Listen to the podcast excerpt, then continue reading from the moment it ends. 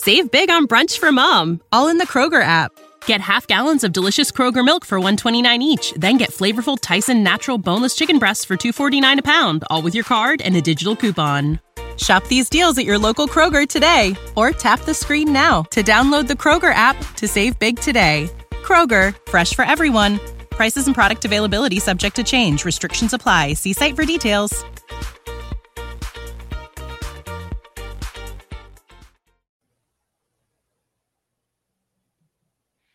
Hey everyone, welcome to episode 227 of the All Dolphins podcast. You can see by the gentleman on the right of the screen that Omar and I today are joined by Luke Easterling, but Luke's going to wait for a second. We're going to make it very quick uh, because we're going to do our quick history lesson, which we skipped yesterday. And the, our current format is to talk about a player who was drafted in the slot that corresponds to the episode number. And in this case, or the last two digits, in this case, it's 27. And we cannot let this episode go by without mentioning it because the 27th overall pick in the 1983 NFL draft was Dan Marino. Uh, and this is where I point out again if you have not seen it, there's a 30 for 30 called From Elway to Marino, which is absolutely fascinating. And it touches upon all the machinations and all the behind the scenes drama involving Elway and his refusal to play for the Baltimore Colts. Six quarterbacks drafted in the first round. And I was thinking about them last night, and it just dawned on me that every single team in the AFC East at the time, yes, there were five at one time, took one of those quarterbacks in the first round. Dolphins, Marino, Bills, Jim Kelly, Baltimore Colts, John Elway, never played for them, but they drafted him. Patriots, Tony Eason, and the New York Jets, Ken O'Brien. And the sixth, sorry, and the sixth one who was drafted in the first round was Todd Blackledge I of it. CBS, of CBS analyst fame, who was drafted by the Kansas City Chiefs. And I guess we can say that that draft pick worked out pretty well for the Dolphins, which brings us to our good friend Luke over here. Luke Easterling is a draft analyst who's been doing this for a long time. As you can see from uh, the title below his Twitter handle, he is with Athlon Sports. He does stuff for Fan Nation. He does stuff for Sports Illustrated and 38 other outlets, I imagine. Luke, thanks for joining us. My Um, pleasure, man. My pleasure. Speaking about why is there a lag? Oh, we have a delay here. This is Yeah, I was gonna gonna be say, that's real slow. oh, this is gonna be like a Japanese movie, like a samurai movie in the 1970s or 80s, if you're old enough, where the the lip syncing didn't didn't line up at all. Um, I, I wanted to ask you just since we're talking about quarterbacks, where do you think that this draft lines up when it comes to quarterbacks? Because obviously nobody, well, only the draft aficionados and true purists really care about the entire draft, but generally most of the people really only care about the quarterbacks. How does this quarterback class, in your opinion, stack up with past years?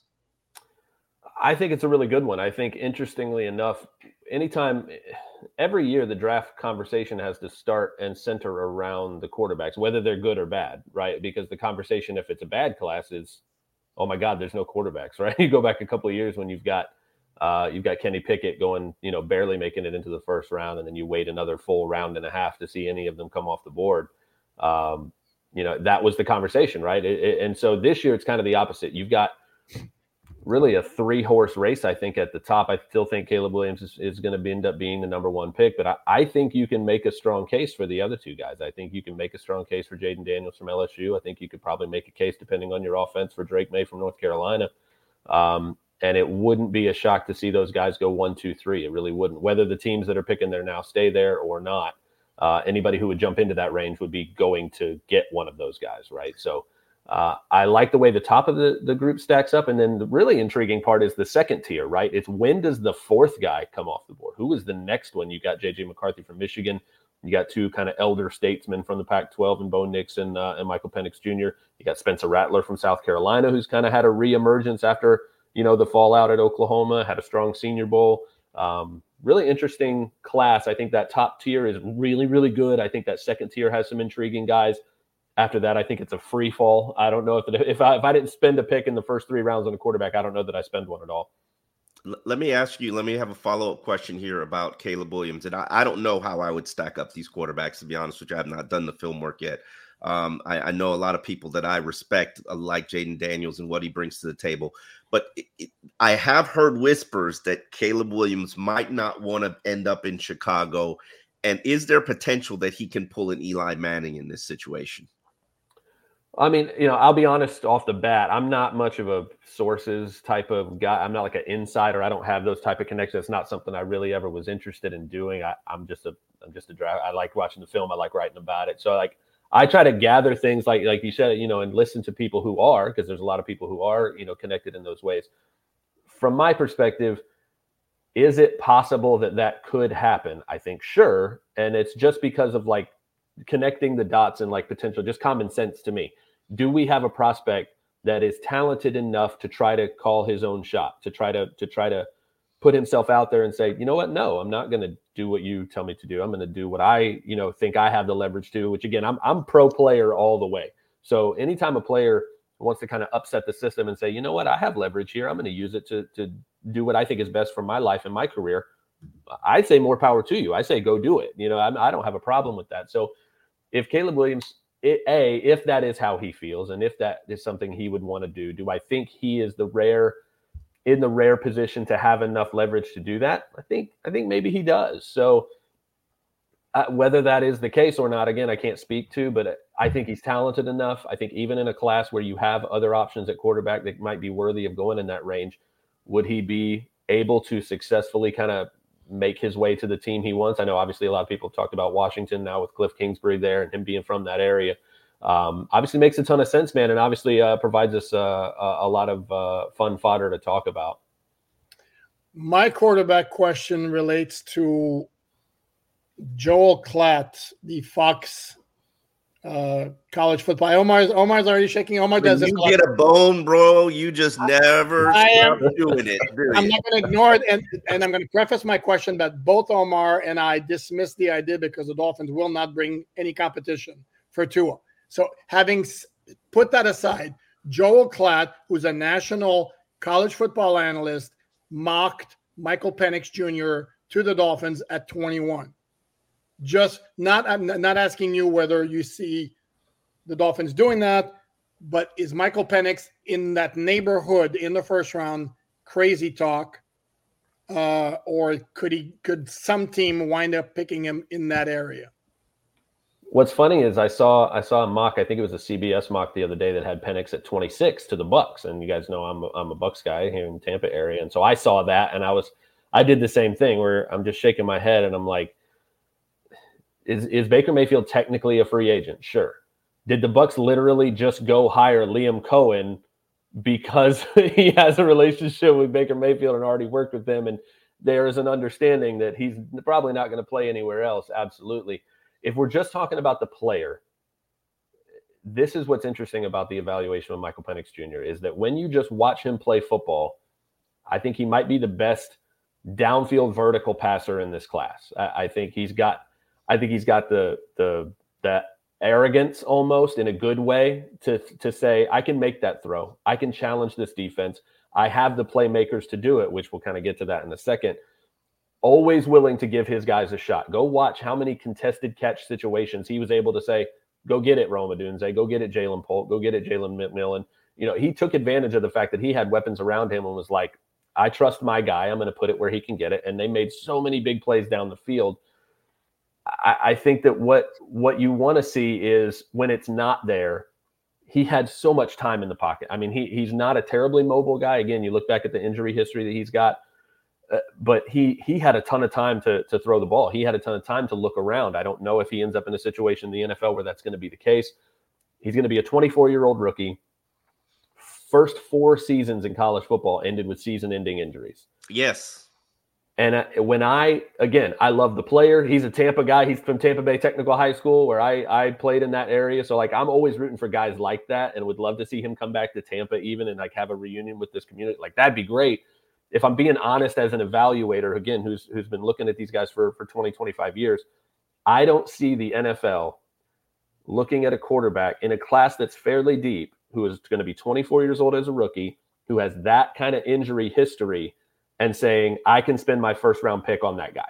Thank I don't. I can't see that happening. And again, I'm a huge fan of his game. I think he's a yes. great football player. Those things matter so greatly to the guys making these decisions across all 32 franchises. And I think if there's any of those top quarterbacks who doesn't go in the first round, my money is on Penix, not because of who he is as a player, but because it's just going to be such a hard sell for those teams to, to get an older quarterback with that injury history, who I think, again, has to be a system fit. He's a left handed vertical passer who doesn't move around a ton outside the pocket, and that's got to be a specific fit as well. Reminds me reminds me of somebody. Hmm. I knew it was coming. I absolutely knew it was coming. Uh, um, with, a, with a better arm. But here's, Here, the here's the one question I have for you, Luke, um, regarding quarterbacks, because we all know NFL teams are just guessing. They're they're just guessing, just like the general public, just like these draft experts. They're literally just rolling the dice and trying to figure out who who who's actually good.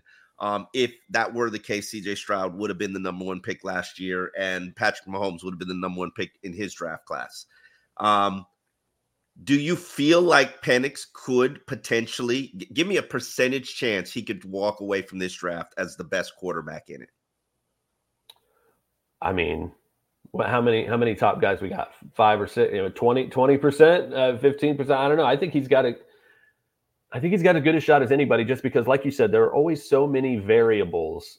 And this is why, like, my my overall tenor when it comes to evaluating prospects tends to be more like glass half full. And I do take some grief for that. People think I'm too positive some of the time, but it it's because I feel like so much of why a guy doesn't succeed at the next level, regardless of position, has so much to do with things that are outside of that guy's control. it, it, there's so many variables that beyond their abilities can contribute to whether or not they succeed. And I think quarterback is in a league of its own when it comes to that scheme, timing, coaching, supporting, supporting cast. All of those things work together or work against you depending on what happens. So if if Michael Penix ends up in a situation where again vertical downfield offense, great offensive line, has quality weapons like he was able to have those last two years at Washington, able to keep him protected in a clean pocket where he's able to stay healthy, and all those things work together if he gets that fit, he's absolutely talented enough to be the best quarterback in this class. Um, and I think he's got a good shot as anybody. But those things all have to come together. I'm going to go on the record here. Just, just I'm going to go. What is it with this all the time? My God, see what I have, what I have, what I have to deal with. I'm going to go on the record and say I'm not bothered by his age because even even if he's 24, if he's if he's a stud in the NFL for 10 years, nobody's going to care. Uh, that I, I, I am with you though about the injury history is a little bit concerning, but the age doesn't bother me so much. Yeah. Um, now, when we're talking about the Dolphins, and Omar and I agreed on this, it's the the the the, the idea that taking a quarterback at 21. No, not happening. It's a lot more likely they're going to take an offensive lineman, and what the Dolphins need more than anything else is immediate help from the draft, which they have not gotten outside of De'Von Achane over the past couple of years. So, with that in mind, who is the most NFL ready interior offensive lineman in your eyes? I think there's I think there's two guys, and I think they're in a decent range to get one of them, depending on how things fall. They got they got a few teams. They got Seattle at 16. They got Jacksonville at 17. Also need very similar guys. So it's going to be interesting to see if they could sit at 21 and get the guy. But if you want a center, it's Jackson Powers Johnson from Oregon. JPJ, Again, smart, nasty dude. He's a good athlete. Um, the best thing I learned about Jackson Powers Johnson, though, is that he was at the Senior Bowl. And if you've ever been to the Senior Bowl, that long walkway that you take from the hotel to like the parking garage or the, the convention center, where the autograph hunters always sit at like the end, right? He would start, he said that he would autograph things with fake names all week. And he said he put like Turd Ferguson from the old SNL on there. Like he was, he was so I immediately had to up his grade a little bit when I found out that he was fi- signing fake names for autograph hunters at the Senior Bowl. But no, he's he's hell of a player, hell of a prospect. Again, uh, clearly the top center in this draft, I think. Uh, and again, I think he's athletic enough to work in in that Miami offense. He can he can move, he can call out protections. Um, but the the guy I really like, if you want to guard, is Troy Fautanu from Washington, who actually played left tackle for them. But I think he's a better guard at the next level. I think he's a little shorter, a little shorter arms, but man, he's powerful. He's athletic. Um, and and again, I, those two guys, Fautanu sim, seems to come off the board pretty early in all my mocks because I just don't see him getting past Seattle and Jacksonville. But it it feels hard to project the center in the top twenty, and I feel like if he's on the board, I think he makes a lot of sense for Miami there at twenty one. Okay, timeout. I, I got to call a timeout. I usually call a timeout. And Luke, this is perfect for you because I have the biggest if issues with mock drafts, and I know it's a cottage industry. It, sure. it it's a click generator, but mock drafts before free agency, which I just think are mind numbing because you have absolutely no idea what a team is going to look like before free agency. The Dolphins could sign Connor Williams and then not have a need for a center, and mm-hmm. and maybe they address Connor Williams and Robert Hunt and not have a need for an interior spot. How do you how do you justify doing these mock drafts? And I know because it's your business. There's a demand for it, Omar. That's why you. I understand that, but how do you com- how do you calculate that? I think you know. First, most simply, for me, it's because they're just fun. They're fun as hell. They're fun as hell to do. Again, it's something I've been doing from since I was a kid, and the fact that I get paid that's literally my full time job to do it now is hilarious to me. It's not lost on me that this is literally what I get to do. I, I every day. Like if I'm working on a big one and it's late at night and I'm like, man, I'm tired. Like there's literally my 14 year old self kicks me in the ass and is like, you need to shut up. Like this is literally what you do for a living. You would have killed for this when you were a kid. So so it usually gets me. But I think uh, big picture, it how do you go about doing the work when you know it's to to you know put what you're saying it's kind of meaningless in terms of how it will actually impact the way things will actually look right the way I look at it, and again, I love all the emails I get from readers that are like, this will never happen and that'll never happen. I'm not trying to tell you, especially in January or February or hell in September when I'm doing them that, that are even more crazy, right? I'm not trying to tell you what will happen. I'm trying to match what your team might need with what players might make sense so that my goal by the time we get to the draft in doing all of these mock drafts, even before free agency and all these different things, are to ensure that every NFL fan that has read my stuff gets to wherever their team picks and their team picks a player and they're not they're not upset about it because they have some reason to be excited because that scenario has already been brought to them. Oh, these guys were off the board, so this guy fell, or we traded up, or we had to move down, and all these things happened. I want to give them a reason to be excited about every single player I could possibly put in that position so that, I mean, again, growing up as a fan, we watch college football, we get locked on a guy like, man, oh man, I want the Bucks to have that guy. And then when the draft comes, it's highly unlikely that that one guy is going to be your pick. So you end up disappointed. And I think that's stupid. You should never walk away from the draft anything but hopeful that your team got better, right? So I think I don't know if that answers your question, but like in terms of how I try to put it together, I try to I try to talk about the fact that we won't know. You know, the, the Vikings might re-sign Kirk Cousins, and if they do, they don't need a quarterback at 11. If they don't, now maybe they're reaching for Bo Nix or, or JJ McCarthy. I try to discuss all those things as if, you know, I'm not trying to insult the reader's intelligence. They know that free agency hasn't come yet. They know these things are going to change. At the same time, everybody wants to know what might happen. And obviously, you know, I'm yeah. everybody will call them clickbait. I don't I don't look at it that way. And obviously it's self-serving in a way, but also because we're just having a good time. We're just trying to create present a bunch of different scenarios to where a fan can say, okay, if this happens, I'm okay because this, this, and this. If this doesn't happen, I get it.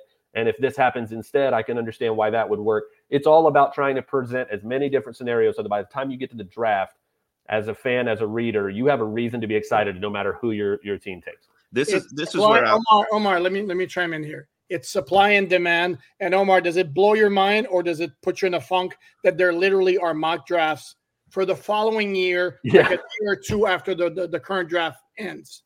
I mean, supply and demand. People want it. That's why. That's this why is this is where it makes sense for me, and this is why a guy like Luke, I'm I'm very excited about this conversation, is because I think the supply and demand impacts your decision in free agency.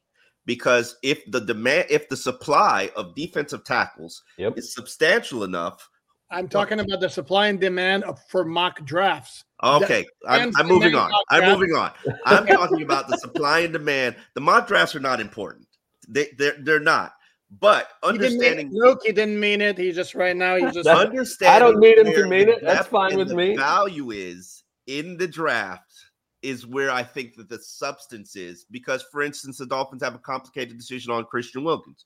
Do you give him the sixty million dollars guaranteed, and and or or do you slap him with the franchise tag, or do you say, hey, we can move on? It's possibly a, a, a defensive tackle there at twenty one. There is this. Where is there depth in this draft class that will allow you to say, okay, we don't have to overpay this position. Save big on brunch for mom, all in the Kroger app. Get half gallons of delicious Kroger milk for 129 each, then get flavorful Tyson natural boneless chicken breasts for 249 a pound, all with your card and a digital coupon. Shop these deals at your local Kroger today or tap the screen now to download the Kroger app to save big today. Kroger, fresh for everyone. Prices and product availability subject to change. Restrictions apply. See site for details.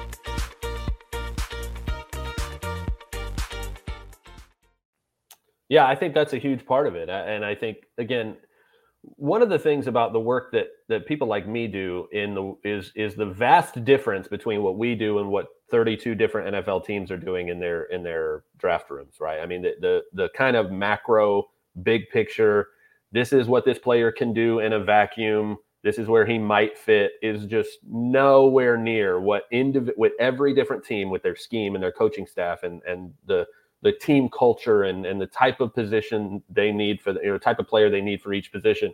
Those two, those are two very different things. So I, I think when people see, you know, top 300 big board that I put out or that anybody puts out and they say, oh, he got him at this number and he should have been it, it just doesn't work that way in those in those individual rooms, right? That's not how they look at it. But they they might look at again the way they evaluate the players. Let's just take Miami the what they need at defensive tackle if they don't have Christian Wilkins and they need to replace what he does for their defense.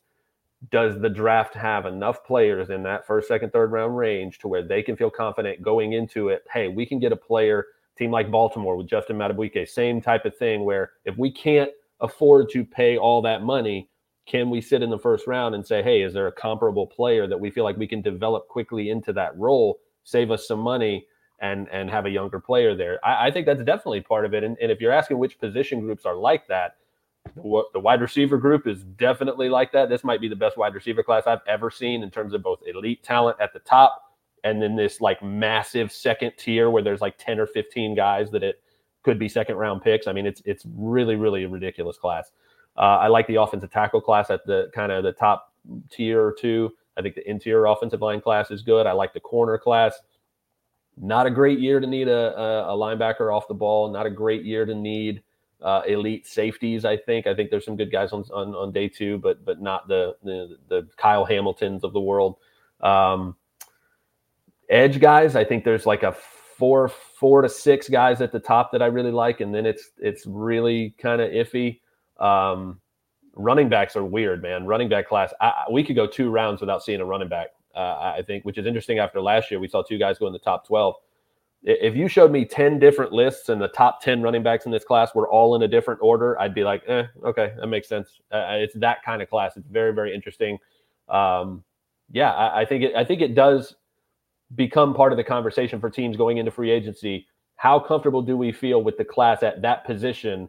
And how does that influence our willingness to meet a said asking price as opposed to thinking we can replace that for cheaper with our top draft pick? With that in mind if i were to ask you let's say the dolphins have to make a choice between re-signing christian wilkins or losing one of their free agent interior offensive linemen what is their best bet in terms of getting a player not equivalent to but close to what they would lose? Would it be a defensive tackle a la christian wilkins would be one of the interior offensive linemen who you previously discussed? I like my chances. First of all, let's talk about who the best player is. The best player, I think, is Christian Wilkins. And I think if you're going to keep somebody, I would start with that's who the best player is. Yes. The money is going to hurt. And but I also, you know, again at 21, you're talking about maybe no interior guys off the board yet on either side of the ball. I, I think if you let's talk about who they are. Okay, they, they generally top, go pretty early.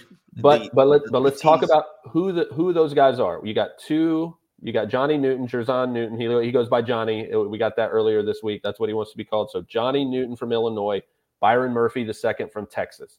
Two guys that are explosive upfield guys, but they're not huge. They're undersized. I mean, Johnny Newton sub 300 pounds. Byron Murphy is six one. He's listed as six one, and we all know what that means in this business. He might not even be six one. So if you're talking about a guy th- those types of things could make guys like that stay on the board till 21. Who's the other guy? T'Vondre Sweat from Texas, big, massive, space eating, rare athlete for the size, but he's still a nose tackle. Is he a three down guy? Are you going to take a two down nose tackle in, in the top 15, top team, top 20, maybe? I, I don't think so. So when those are the top guys on the board, that's why I say we could see it get to 21 and have no interior defensive line guys off the class. I think there's some players there. I think there's some playmakers, but there are reasons why I could see nobody be like, ah, I, I don't want to, I don't want to do that just yet. Ever, again, that's part of the why these mock exercises are kind of helpful for me too, because I go through everything. It helps me learn team needs. It helps me learn what, and again, it starts conversations with fans too. Like you guys know more about the Dolphins than I do. It, it's just for me to assume that I that, that that's not possible is stupid. Like so when when I put a mock draft out and and if one of you guys were to come to me and say, actually, this doesn't make any sense. This is why the Dolphins do this kind of thing, and they haven't taken a tackle in this long in the first. You know, I I make notes about that stuff all the time because y'all are always going to know more about your team than I do, and that influences whether or not I think a certain team will go a certain way. And so every time I do these, we routinely get into the 20s before an, an, interior guy is off the board. And again, it only takes one team, but that's that seems to be the pattern right now. Although you mentioned, I know, I know the guy uh, Sweat from Texas. To me, not maybe not at 21, but could be a good equivalent to what Michael Pierce or Travis Jones were for the Ravens. That big space eater in the middle of the defensive line. Again, I'm not sure about 21. The, reason I would say that that he could come off the board in that range is again, I'm, I'm a Tampa guy, so I'll talk about what I know. The Bucks took Vita Vea at 12 back in 2017 or 18. I don't think they regret that pick at all. But again, you're talking about a guy who has the ability to stay on the field on third down. He can rush the passer. He can push the pocket from the inside. And so I mean, Todd Bowles is insane anyway. He drops that man into coverage. Like he drops Vita Vea into zone coverage and has him rushing from a two point stance off the ball. So, um, you know, can Sweat be that kind of athlete? I'm not quite sure. Um, but that's the kind of stuff that you would have to convince yourself, hey, I can keep this guy on the field on third down if you're going to spend a top 20 pick on. Mm-hmm. What, I wanted to ask you about you talked about the caliber of wide receivers in this class and, yes. and saying that it's one of the deepest classes. You know, I think you're I think you're exaggerating. You always hear people overselling a, a position, especially when it's one of the talented positions. But I'll, I'll take your word for it. Is there? I believe that the Dolphins have two good outside receivers. They need a Jarvis Landry slot type. Um, is there that player in this draft? I think it's possible. Uh, again, when I speak about the the overall talent of the class, I look at does it have an elite guy at the top. This one has three. In any other draft class, most other draft classes, if you had just Marvin Harrison Jr. or just Rome Odunze or just Malik Nabers, any class, those guys are the easy number one most of the time. They're all three in this group. So whoever the third guy is off the board, you're getting that type of talent as the third receiver off the board. I think they're all top 10 players overall in this draft.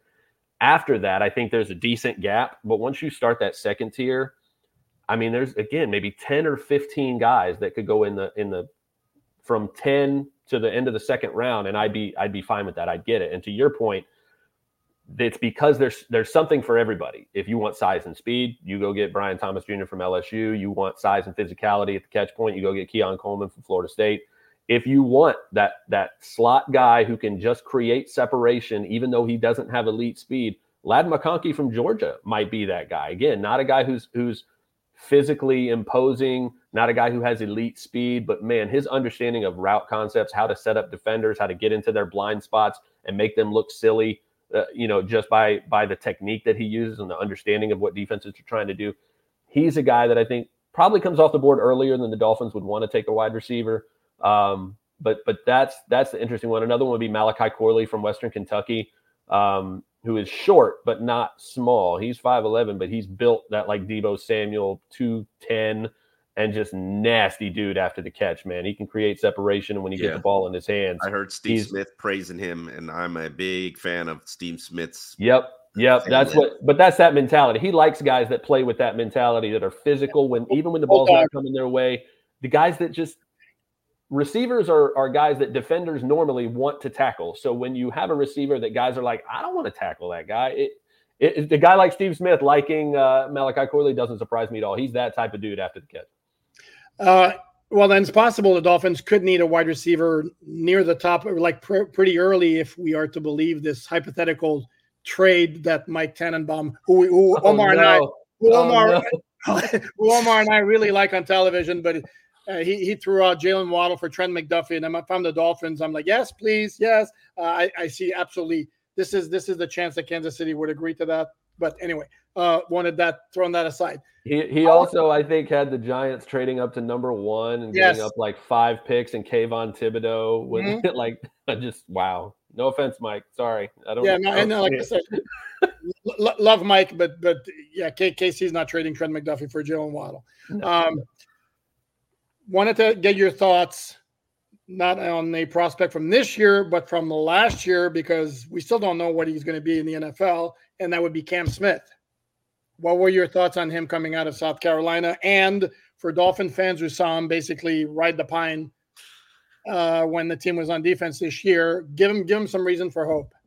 Yeah, I mean, I, I, saw a well-rounded guy. I think anytime you have a guy who's comfortable in both man and zone, he's he's willing to come in and, and play and run support, which again is something that for corners, that's it's something I immediately make a note of if I'm ever watching film. How does this guy react to the run game? Is he willing to stick his head in and make tackles? Is he a passive tackler who just kind of wants to show up to the pile at the end and say he was part of it?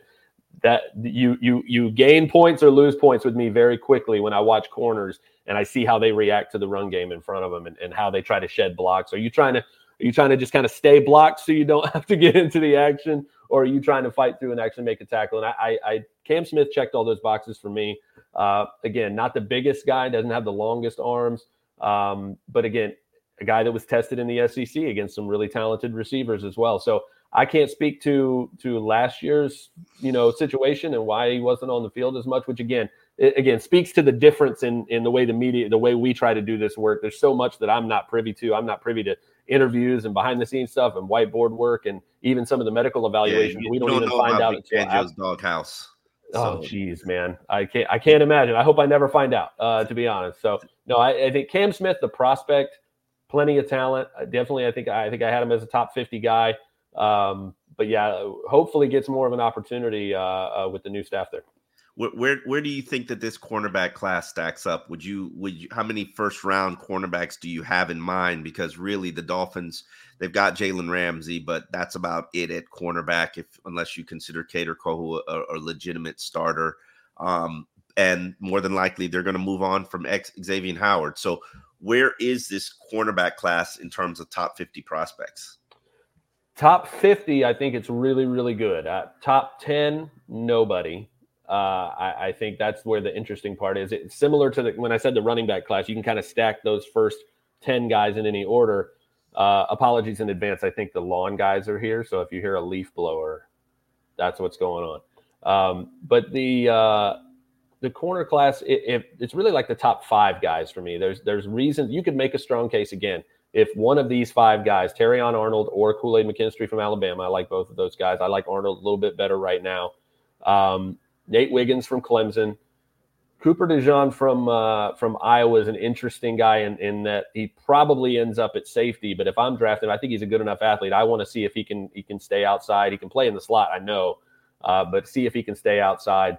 Um, but just a, a, guy you can move around. Great athlete, versatile guy. You can you can do so many things with him to to take advantage of the versatility and the athleticism. I think he really that's his trump card in this corner class. Uh, and then Quinyon Mitchell, who may not be a household name at the moment out of Toledo, but I mean, huge production, put up huge numbers. And then obviously everybody wants to say, oh, what about the level of competition? He might have been the best player at the Senior Bowl, regardless of position, from day one, one on ones. And we know how stupid those one on ones for defenders, right? Those one on one drills always favor the offensive player. And, and to to see the way he was able to play in those one on one situations against whoever lined up from a power five guys all day long Quinyon Mitchell is the guy. Again, physical tools, the film is there, the production is there. If any of those five guys are, are the first corner off the board, I understand. There's some solid day two guys as well, but there just there is no Jalen Ramsey in this class. There is no top five, top ten type of guy at all. I got another one looking back for you. Did you or did you not like, and how or how much did you like or not Channing Tindall coming out of Georgia? Why are you torturing this man and torturing Channing, Dolphin fans? No, I know. Channing, well, Channing Tindall was was a, a rough evaluation because incredible athlete and just didn't play a lot of football at Georgia. He wasn't on the field a lot. That was one of the most loaded defenses in college football, and he just didn't have a ton of snaps. And so, you know, I'm. It's hard to project whether you're talking about, you know, Travon Walker is the number one pick a couple years ago guys that are phenomenal athletes, but you don't know how they are as a full football player, as a full time starter yet. That is a really tough evaluation to make moving to the next level. So that's that's kind of how I felt about Channing Tindall. Is obviously there's physical tools there, but you know, especially after watching five years of Devin White at linebacker for Tampa Bay, watching a guy who's a phenomenal athlete, but still four or five years into his career trying to put together the football player part of it. That's Ooh. that's that's what happens. I'll take him off your hands if you don't want him. Um, I mean, he, um, he won't be back in Tampa. I, I, don't I don't expect him to be back at all. So you don't think so? No, not at all. I would I'd put I'd put money on that, and I don't do that often.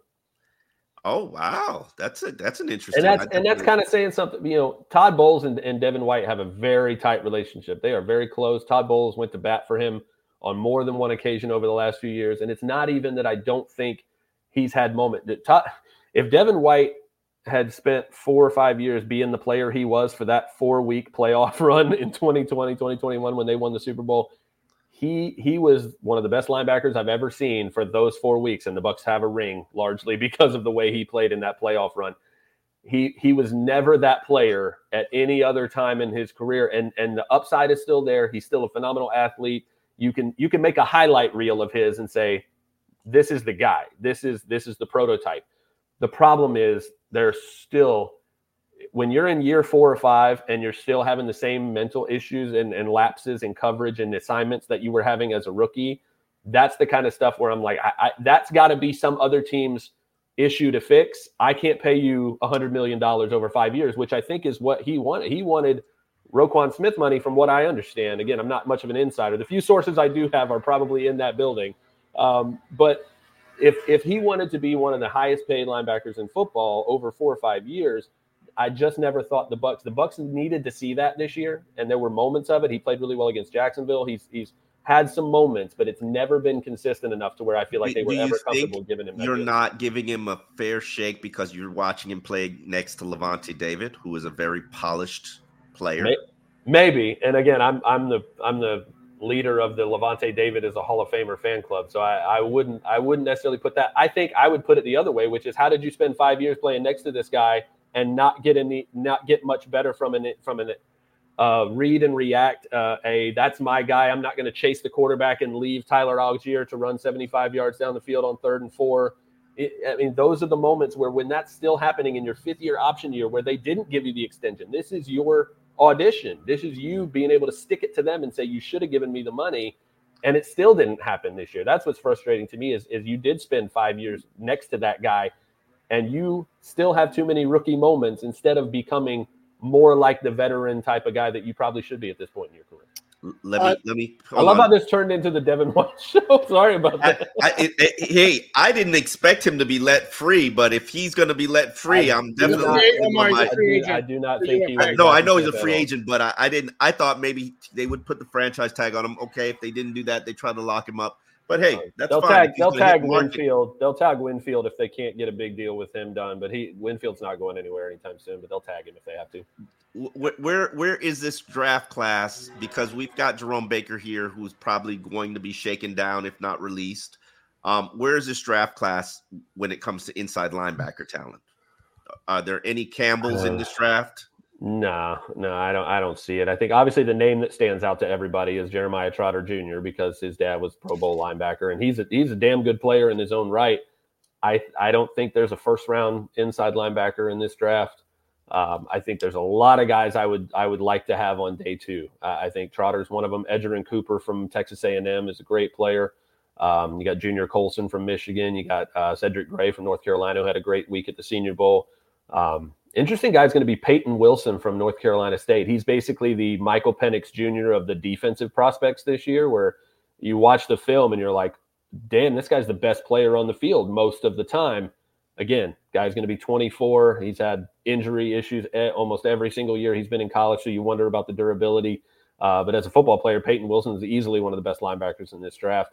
Um, got T- Tyrice Knight from UTEP is a is a kind of a mid to later round guy that I really really like. An older, more experienced prospect, had that extra couple of years of eligibility. Um, but I like him quite a bit as well. It's it that's where the the value will be in the linebacker class. It won't be early. It'll be guys that in the third, late third, early fourth round, you can probably get the same caliber of player that you're getting if you're taking the first one off the board in the second. Here's another question related to the inside linebackers, not draft, but we mentioned Devin White.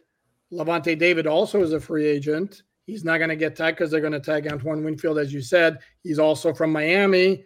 So my question to you is, how much football does he have left? He still look like he could play.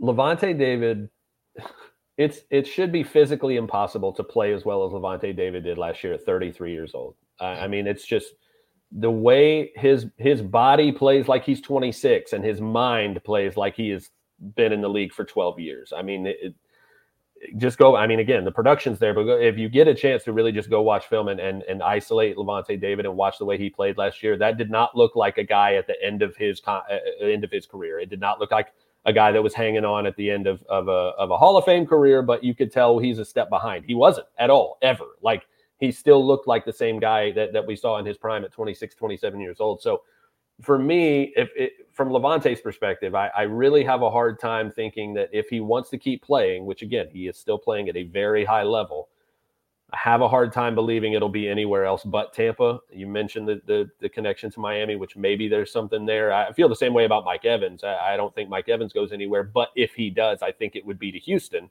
because he's from Galveston. He still loves his hometown, spends a yeah. lot of time there, and does a lot of stuff in the community there. So if a team like Houston were to throw him 30 million a year over two to three years, which they can afford to do until those other contracts come up. Maybe that's what gets Evans to go somewhere else. I could see maybe that. Maybe it's the case for Lavonte if they if the if the Dolphins were to give him something that would be you know well beyond what the Bucks would give him, which again they have last shot, year was shot at him twice, and then then yeah, I, I, think if that ship has sailed in terms of trying to play the hometown discount thing, I, I think we see if Lavonte wants to keep playing, which I hope he does, because again he's still balling. Um, I think he comes back on another one. I think he comes back to Tampa on a one year deal until he doesn't want to. Uh, I think that's the way it goes for him. Mm-hmm. Uh, well, I want to follow up with one more. You you you talked about the safety class and not really being a big fan of it. Um, where are you with Cam Kinchens, and what did you see from him at the Senior Bowl? So the senior class is again very much like the linebacker class, where I don't think there's a first round guy but there's a lot of day two guys that I really, really like. Cam is one of them. He's safety 1A, 1B for me in this class. I really like Tyler Nubin from Minnesota. Um, I know some people who like James Williams better than Cam Kinchens, depending on what you need. And if you want that kind of more bigger hybrid linebacker type of guy. Um, but Kinchens, to me, again, I think is the best blend of everything you need from a safety. I think he's big and tough enough to come down in the box if you need him to. I think he's got the range, he's got the athleticism, the ball skills, the instincts, all the other buzzwords, right? To, to survive in single high, because usually you have to have one or the other. You're either tough and physical enough to stay in the box, or you've got the fluidity to flip your hips and, and the range and the instincts to not get lost if, if you have to play single high, right? So I think he is good enough at, at just about everything to where no matter what your team needs from a safety, they can they can bring him in and be confident that he's going to fill that role. And so that's that's why I think he could be the first safety off the board. That that will come down to fit as well. If a team really wants a, a ball hawk center fielder and doesn't need the the in the box physicality, I could see Javon Bullard from Georgia or or Calen Bullock from USC uh, being the first safety off the board. But Tyler Nubin and, and Cam Kinchens, I think, are the most complete safeties in this draft. Mm-hmm. Well, Luke, we appreciate your time. We appreciate you breaking down the draft for us. I'm sure you were looking forward to more work for you from the uh, senior, from not the Senior Bowl, from the NFL Combine. Um, how productive is that for you outside of the interviews? You know, the Combine, and I feel this way about the Senior Bowl too, is that the Combine should always, it's always a piece of the puzzle, but it should always push you back to the film, whether good or bad. If a guy pleasantly surprises you, you should go back and find out why. If a guy disappoints you, you should go back and find out why you thought, why you expected something else, right? Because, you know, all the cliches, right? The underwear Olympics, it's different. You're not going out there to play football. You're going out there to show very specific traits and very specific situations.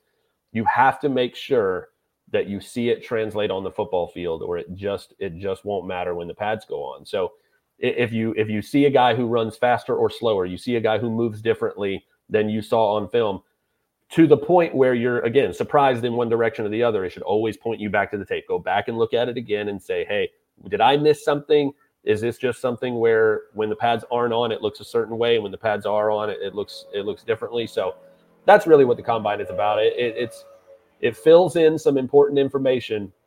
It is not as important as I think a lot of people think it is or maybe should be. It, at the end of the day, it's all about the football, and really the most important stuff there happens in the places where the media really can't see, and we don't find that out until after the draft. he's talking about the tampering. That's what he's talking about. and the interview. And the oh yeah, you know, yeah. Unless you're unless you're Bruce Arians, just go ahead and say it. Tom Brady. I want Tom Brady. yeah. Shut up, Bruce. All right. Well, we thank you for your time, Luke. Um, Luke, uh, how do they find your work draft wise? I know you do Athlon Sports, uh, the magazine, the draft guide, which is one of my favorite guides. Um, do you know when it's coming out? I usually yeah, yeah. Um, we've got. I've actually. You want to see it? Oh yeah. You got oh, where, Where's the camera? Where is it? There you go. There it is. I have this is my oh, my lovely you, advanced. You got, you got it, uh, you, you're, you're, you're, it's blended into your face. It's yeah. my face. It blended, blended into the background. You got the creamsicle Buccaneers in the back. Yeah, nope, oh, it doesn't want. It doesn't want to. It's it doesn't exist. Maybe they put something on it to be like, no, it's not out yet. You can't show. no, no, I, I, believe it hits newsstands on the 28th, but I believe you can also order it off the website right now. I think that's live. So uh, if you head over to athlonsports.com, you should be able to get it live. I'm I'm not gonna lie, man. I've been re- reading this magazine since I was a kid, and so to be able to contribute so much to it this time, I'm I'm literally like a kid in a candy store, man. I'm so I'm proud of the work we put into it, but I'm literally just a little kid that's like, oh my god, I got to do this. Like this is so cool. So um, if you're like me and you grew up loving these magazines, loving physical print media that you can hold in your hands and flip through the pages, that's important to a guy like me who grew up working at newspapers and and reading these magazines. And so uh, the only way we get to keep making them is if people keep buying them. So please go out and buy this magazine, buy this draft guide. We put so much work into it. Uh, it was really a lot of fun. Uh, but yeah, online, obviously, athlonsports.com, si.com slash NFL slash draft. I do all the stuff for the Fan Nation site there. Every now and then I do some draft content for the big si.com site as well. Uh, but yeah, man, get out there and uh, go to your bookstore. Tell them, tell them you want that Athlon draft guide, man. Make sure we can keep making these. All right. Well, we appreciate you. And then we will be back tomorrow on the All Dolphins uh, podcast. Um, we are going to have another Win Podcast Unite, which features Chris Perkins and Adam Beasley. Um, so uh, both guys with writing backgrounds show you guys how real journalists handle these podcast discussions. was that insulting? Did, did I did I cross a line there? Yeah, you didn't need to go there, but okay, you did. Uh, yeah, I, I, went there. All right. Well, we appreciate you. Uh, Luke, we appreciate you, Luke. Thank you again. And My pleasure, fellas. All right. Visit alldolphins.com for the latest news, analysis, and columns, and it's all free. You can find Omar Kelly and Alan Poupard on the All Dolphins podcast discussing South Florida's NFL team on YouTube and anywhere you find your audio podcasts. Make sure you subscribe, like, and share so you stay in the know.